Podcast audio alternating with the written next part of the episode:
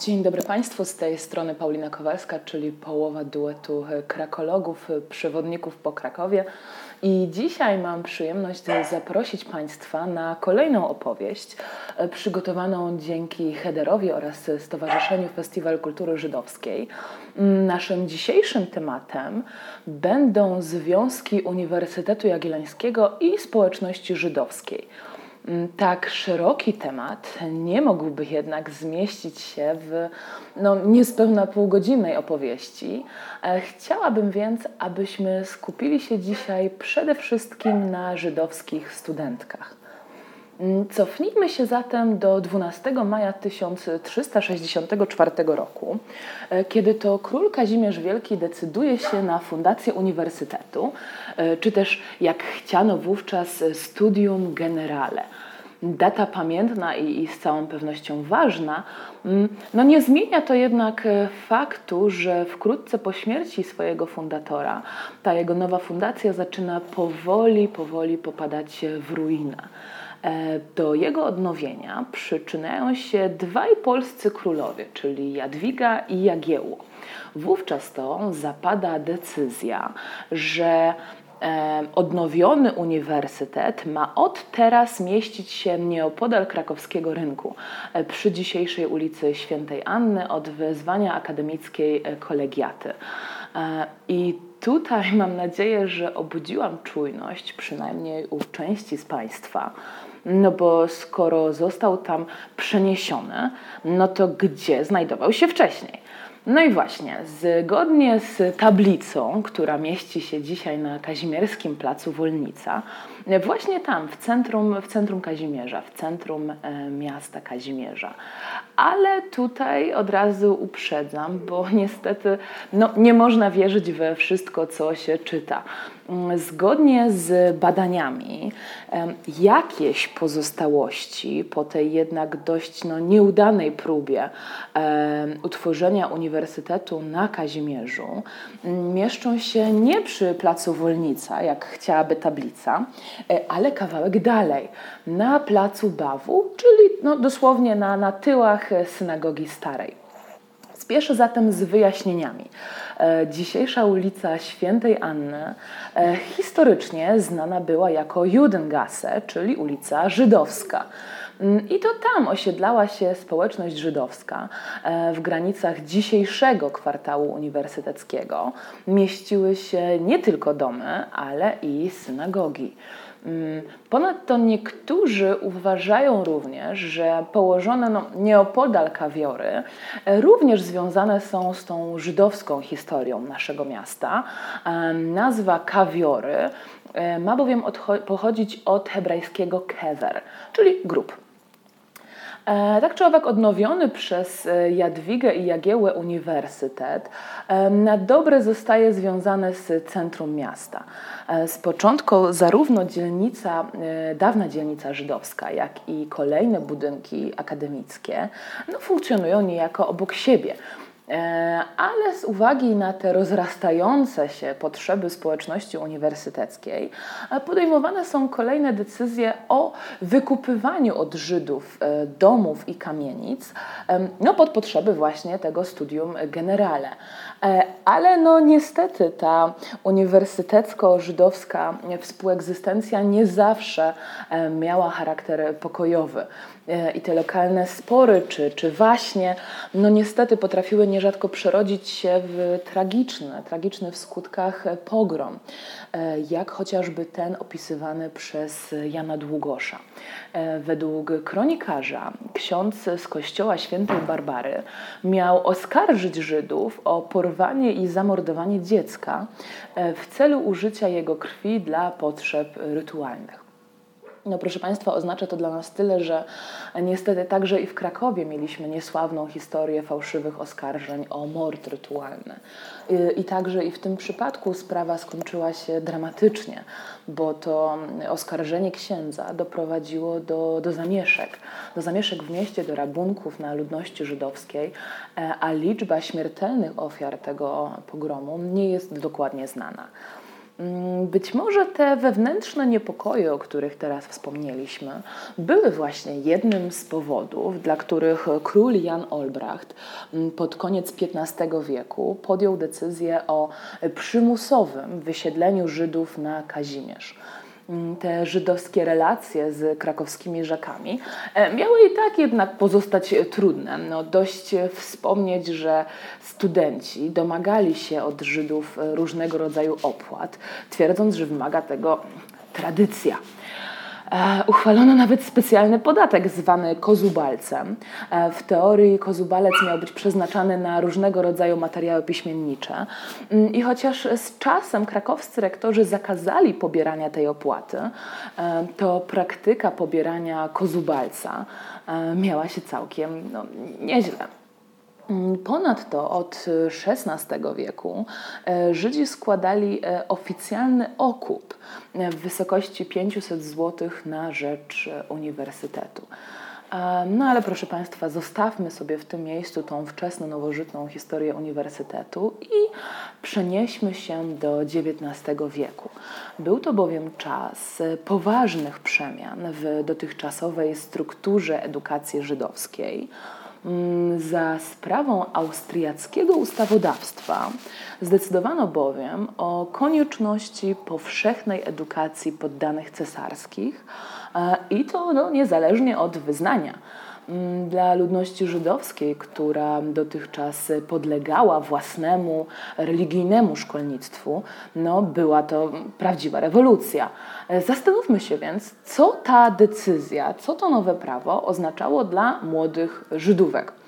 E, proszę Państwa, pamiętajmy, że nie było religijnego obowiązku nauczania córek Tory. Dziewczynki posługiwały się przede wszystkim językiem jidysz, a ta ich e, edukacja miała dotąd przede wszystkim na celu e, przygotowanie ich do roli dobrych żon i matek. E, no i taka ingerencja państwa w szkolnictwo miała bardzo poważne reperkusje.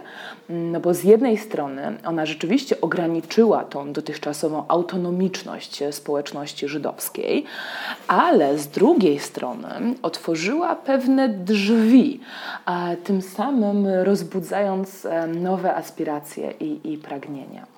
Znaleźli się bowiem tacy, dla których ukończenie szkoły, nawet na poziomie średnim, e, było niewystarczające, a ich aspiracje sięgały bram krakowskiej akademii. Zaczęło się od chłopców.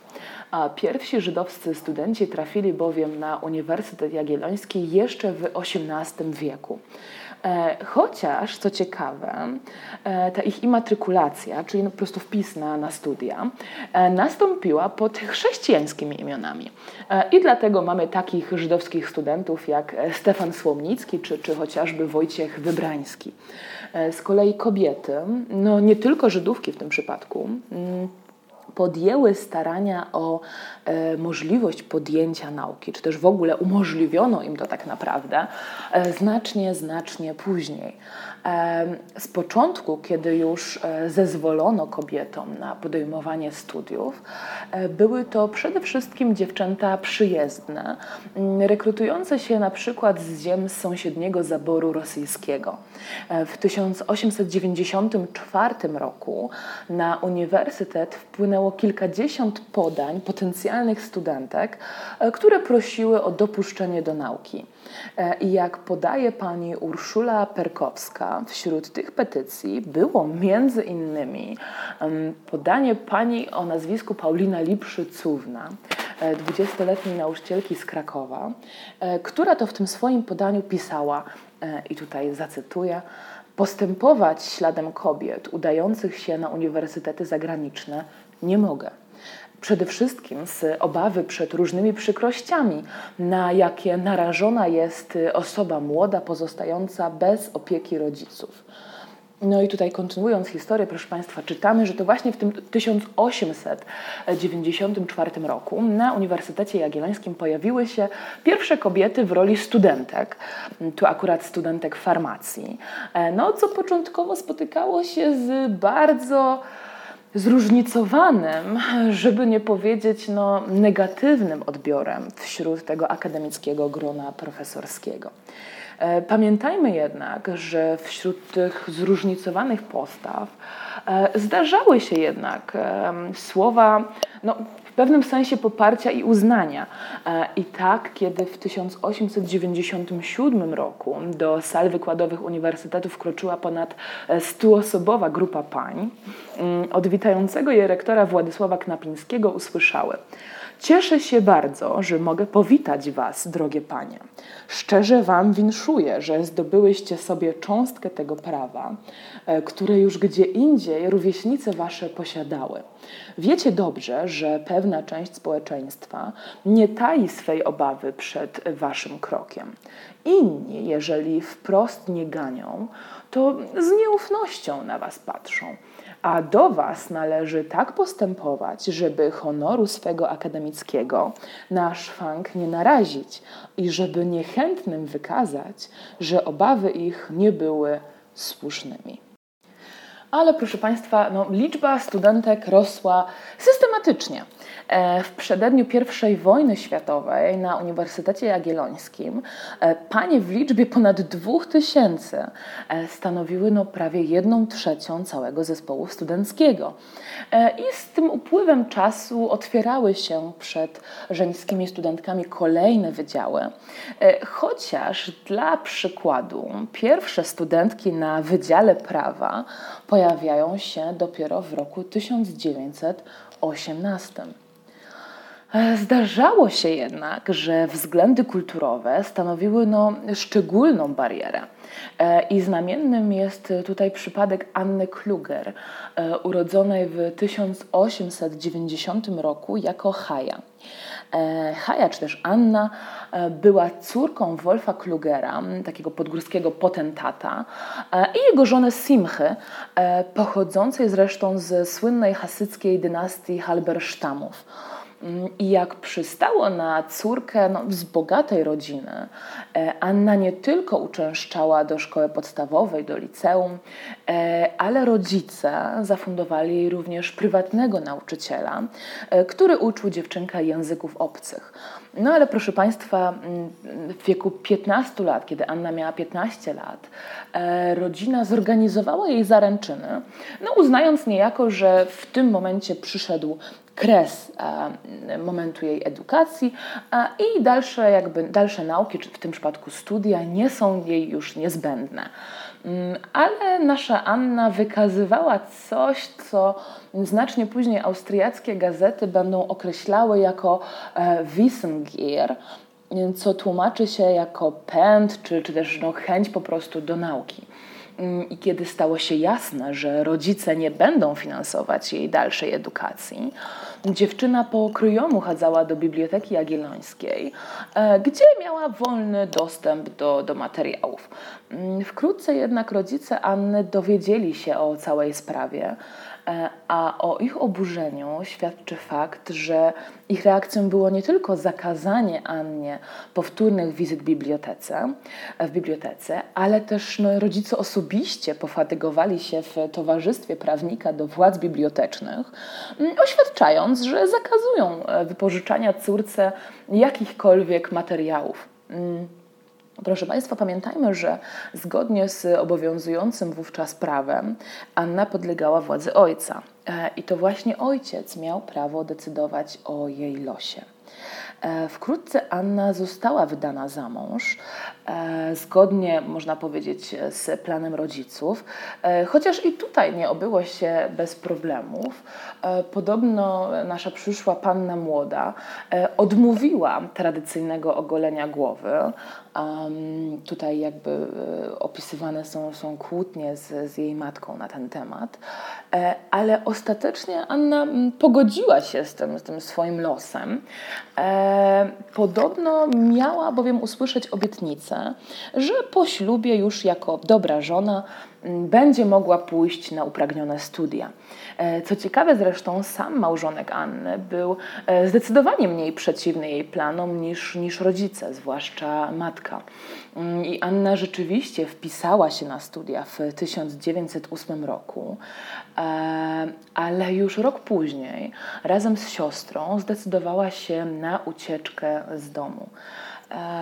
No i by jednak w pełni no, cieszyć się tą swobodą, by jednak realizować to e, swoje pragnienie nieograniczonego e, kształcenia się, e, siostry nie mają wyboru, dlatego że muszą pozwać rodziców, wnosząc o zwolnienie z władzy rodzicielskiej.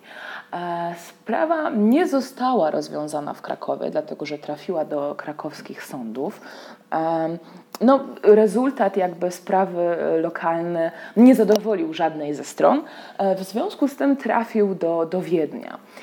I wkrótce gazety zaczynają no, rozpisywać się właściwie o losie sióstr, rzucają się na temat wietrzące sensacje. No i w opisie tej historii, kiedy można przeczytać, no rzeczywiście nadają bardzo dramatyczne szczegóły, tak jakby trochę na siłę też doszukując się niejako no, romantycznego tła. finalnie wiemy jednak, że historia miała swój szczęśliwy koniec dla, dla Anny Kluger, dlatego że rzeczywiście ukończyła ona studia historyczne w 1812 roku. No i proszę Państwa, w ten właśnie sposób wzrastały kolejne pokolenia studentek pochodzenia żydowskiego, a także u progu XX wieku stanowiły już całkiem reprezentatywną grupę. Dość powiedzieć, że pierwszą przewodniczącą Stowarzyszenia Studentek Uniwersytetu Jagiellońskiego, Jedność, tak nazywało się stowarzyszenie, została Żydówka. E, Olga Rubinówna, a z kolei pierwszy doktorat z medycyny kobieta, e, uzyskała kobieta, która również była pochodzenia żydowskiego i to już w 1907 roku. E, ale zostawmy jednak na, na chwilę medycynę, bo kolejną postacią, o której chciałabym Państwu opowiedzieć, jest historyczka sztuki e, Zofia Amajzenowa. E, Zofia urodzona w Nowym Sączu, w domu, który pewnie nazwalibyśmy dzisiaj inteligenckim, dlatego że gośćmi bywali tam podobno takie postacie jak Stefan Żeromski czy Ignacy Daszyński. No i Zofia rzeczywiście po pozytywnym złożeniu egzaminu dojrzałości w 1915 roku zdecydowała się na podjęcie studiów na Wydziale Filozoficznym e, i już w sześć lat później otrzymuje tytuł doktora za swoją rozprawę o malowidłach średniowiecznych na krużgankach w krakowskich klasztorach franciszkanów i dominikanów. Wkrótce mm, Zofia podejmuje pracę w Bibliotece Jagiellońskiej e, i choć ona sama no, ustawicznie się kształciła, e, wyjeżdżała na różnego rodzaju staże, podróżowała za granicę, a przy okazji zdobywała no, świetne oceny za tą swoją pracę, e, tak naprawdę niestety, proszę Państwa, aż do 1939 roku mm, nie udało jej się awansować. Prawdopodobnie nie tylko z uwagi na, na jej pochodzenie, ale również z uwagi na jej płeć.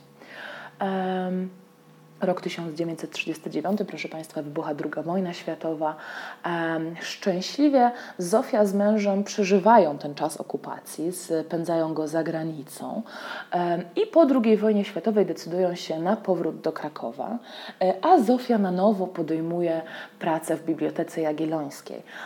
I proszę Państwa, to jest coś, co rzeczywiście jej zawdzięczamy właściwie do dzisiaj, dlatego że Zofia Majzenowa nie tylko e, wzięła na siebie odpowiedzialność za skatalogowanie tych dotychczasowych zbiorów Biblioteki Jagiellońskiej, e, ale także dzięki jej pracy zbiory te uległy no, znacznemu rozszerzeniu.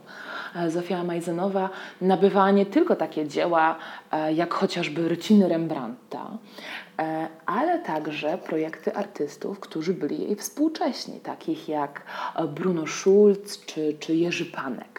Mm, w końcu wysiłki pani Amajzenowej zostały docenione. E, w 1955 roku rzeczywiście Zofia Amajzenowa otrzymuje tytuł profesora zwyczajnego. Niestety wkrótce umiera mąż pani Zofii, e, zaś po jego śmierci no, stan zdrowia badaczki stopniowo się pogarsza. E, I rzeczywiście Zofia Majzenowa umiera w 1967 roku e, w Nowochódzkim Szpitalu Stefana Żeromskiego, a jej grób znajduje się na żydowskim cmentarzu nowym przy ulicy Miodowej. Mm, tak jak jednak Państwu wspomniałam, ten temat medycyny opuściliśmy tylko na chwilę. Nasza kolejna bohaterka jest bowiem szczególnie zasłużoną dla rozwoju psychiatrii. E, Maria Pfeffer, bo to o niej mowa, e, urodziła się w 1930 roku w Przemyślu, w zasymilowanej rodzinie żydowskiej. Łatwo więc policzyć, że wybuch II wojny światowej e, zaskoczył ją jako małą dziewczynkę. Wojnę razem z matką spędza w Lwowie, a w 1945 roku panie decydują się na przyjazd do Krakowa, co nie było do końca chyba zgodne z planami Marii, dlatego że ona jako jako syjonistka z początku planowała wyjazd do Izraela, e, czemu z kolei no, sprzeciwiła się jej matka. Dlatego też e, Maria, Maria Pfeffer, wtedy już Maria Orwit, e, wybrała krakowskie Kolegium Medicum i psychiatrię. I to właśnie do osiągnięć Marii Orwit należy między innymi założenie pierwszej w Polsce kliniki psychiatrii dzieci i młodzieży te badania, którymi zajmowała się Maria Orwit, e, obejmowały również no, ważny, bez wątpienia ważny, ale też e, pewnie z uwagi na jej osobiste przeżycie bardzo trudny temat, e, dlatego że Maria Orwit zajmowała się również także badaniami nad traumą ofiar wojny i, i Holokaustu. Jeżeli chodzi w ogóle o, całokształt badań Marii Orwit jako psychiatry, no to czytając o nim można się dowiedzieć, że to jej nowatorstwo e, polegało przede wszystkim na no, niezwykłym wtedy podejściu, e, dlatego że lekarka nade wszystko e, podkreślała potrzebę upodmiotowienia i poszanowania pacjentów jako jednostek. Prywatnie Maria była z pewnością barwną i dość e, nietuzinkową postacią. Nade wszystko stawiała na takie samokształcenie i przeciwstawiała się temu e, drobnomieszczańskiemu kołtuństwu. No dość zauważyć, że pewnie jak Państwo mm, już, już dosłyszeli w tym, co mówię, ja z początku mówiłam o Marii Pfeffer, teraz mówię o, o Marii Orwit. Ona rzeczywiście zmieniła nazwisko, ale nie było to nazwisko męża, a po prostu nazwisko ojczyma, drugiego męża matki, który to ją e, przysposobił. Maria nigdy nie wyszła za mąż. Miała rzeczywiście partnera, Mariana Szulca, e, który spędził z nią zresztą e, kilkadziesiąt lat, ale nie tylko państwo nie zdecydowali się na legalizację swojego związku, ale nawet pozostawali w osobnych mieszkaniach. Zresztą Maria Orwit podobno nie darzyła także, a, a czy to nie podobno, po prostu no, wydaje się, że nie darzyła tą szczególną estymą takich um, no, dość tradycyjnych w rodzinach żydowskich wartości, um, takich jak chociażby umiejętność opiekowania się ogniskiem domowym. Um, raczej miała do tego stosunek bardzo sceptyczny, e, ale e, mimo to bardzo przekornie podkreślała ciągle te, te swoje żydowskie korzenie. Była zresztą nie tylko członkinią gminy żydowskiej, ale także różnych organizacji, takich jak na przykład Dzieci Holokaustu e, czy Bnei Brit, do którego odrodzenia walnie się, się zresztą przyczyniła. Maria Orwit jako jako postać taka prywatna e, była również no, bardzo aktywną uczestniczką tego naszego krakowskiego życia kawiarniano-kulturalnego. E, szczególnie upodobała sobie zresztą piwnicę pod Baranami. E, niestety Maria Orwit zmarła w 2009 roku i podobnie jak Zofia Amajzenowa, o której już sobie opowiadaliśmy, została pochowana na cmentarzu nowym przy ulicy Miodowej. E, I w tym miejscu, proszę Państwa, kończy się nasza dzisiejsza opowieść. E, serdecznie dziękuję za, za wysłuchanie. Dziękuję za poświęcenie mi e, swojego czasu. Chociaż muszę się Państwu przyznać, że no, kończę z pewnym niedosytem, bo czasem zastanawiam się, kiedy tak przygotowuję te nasze opowieści, czy mimo wszystko tak, no bądź co bądź pigułkowe przedstawienie tych wybranych postaci, e, czy to w jakiś sposób no, nie okraja ich z charakteru, i w ten sposób, no niechcący oczywiście, ale mimo wszystko, czy nie robię im jakiejś krzywdy.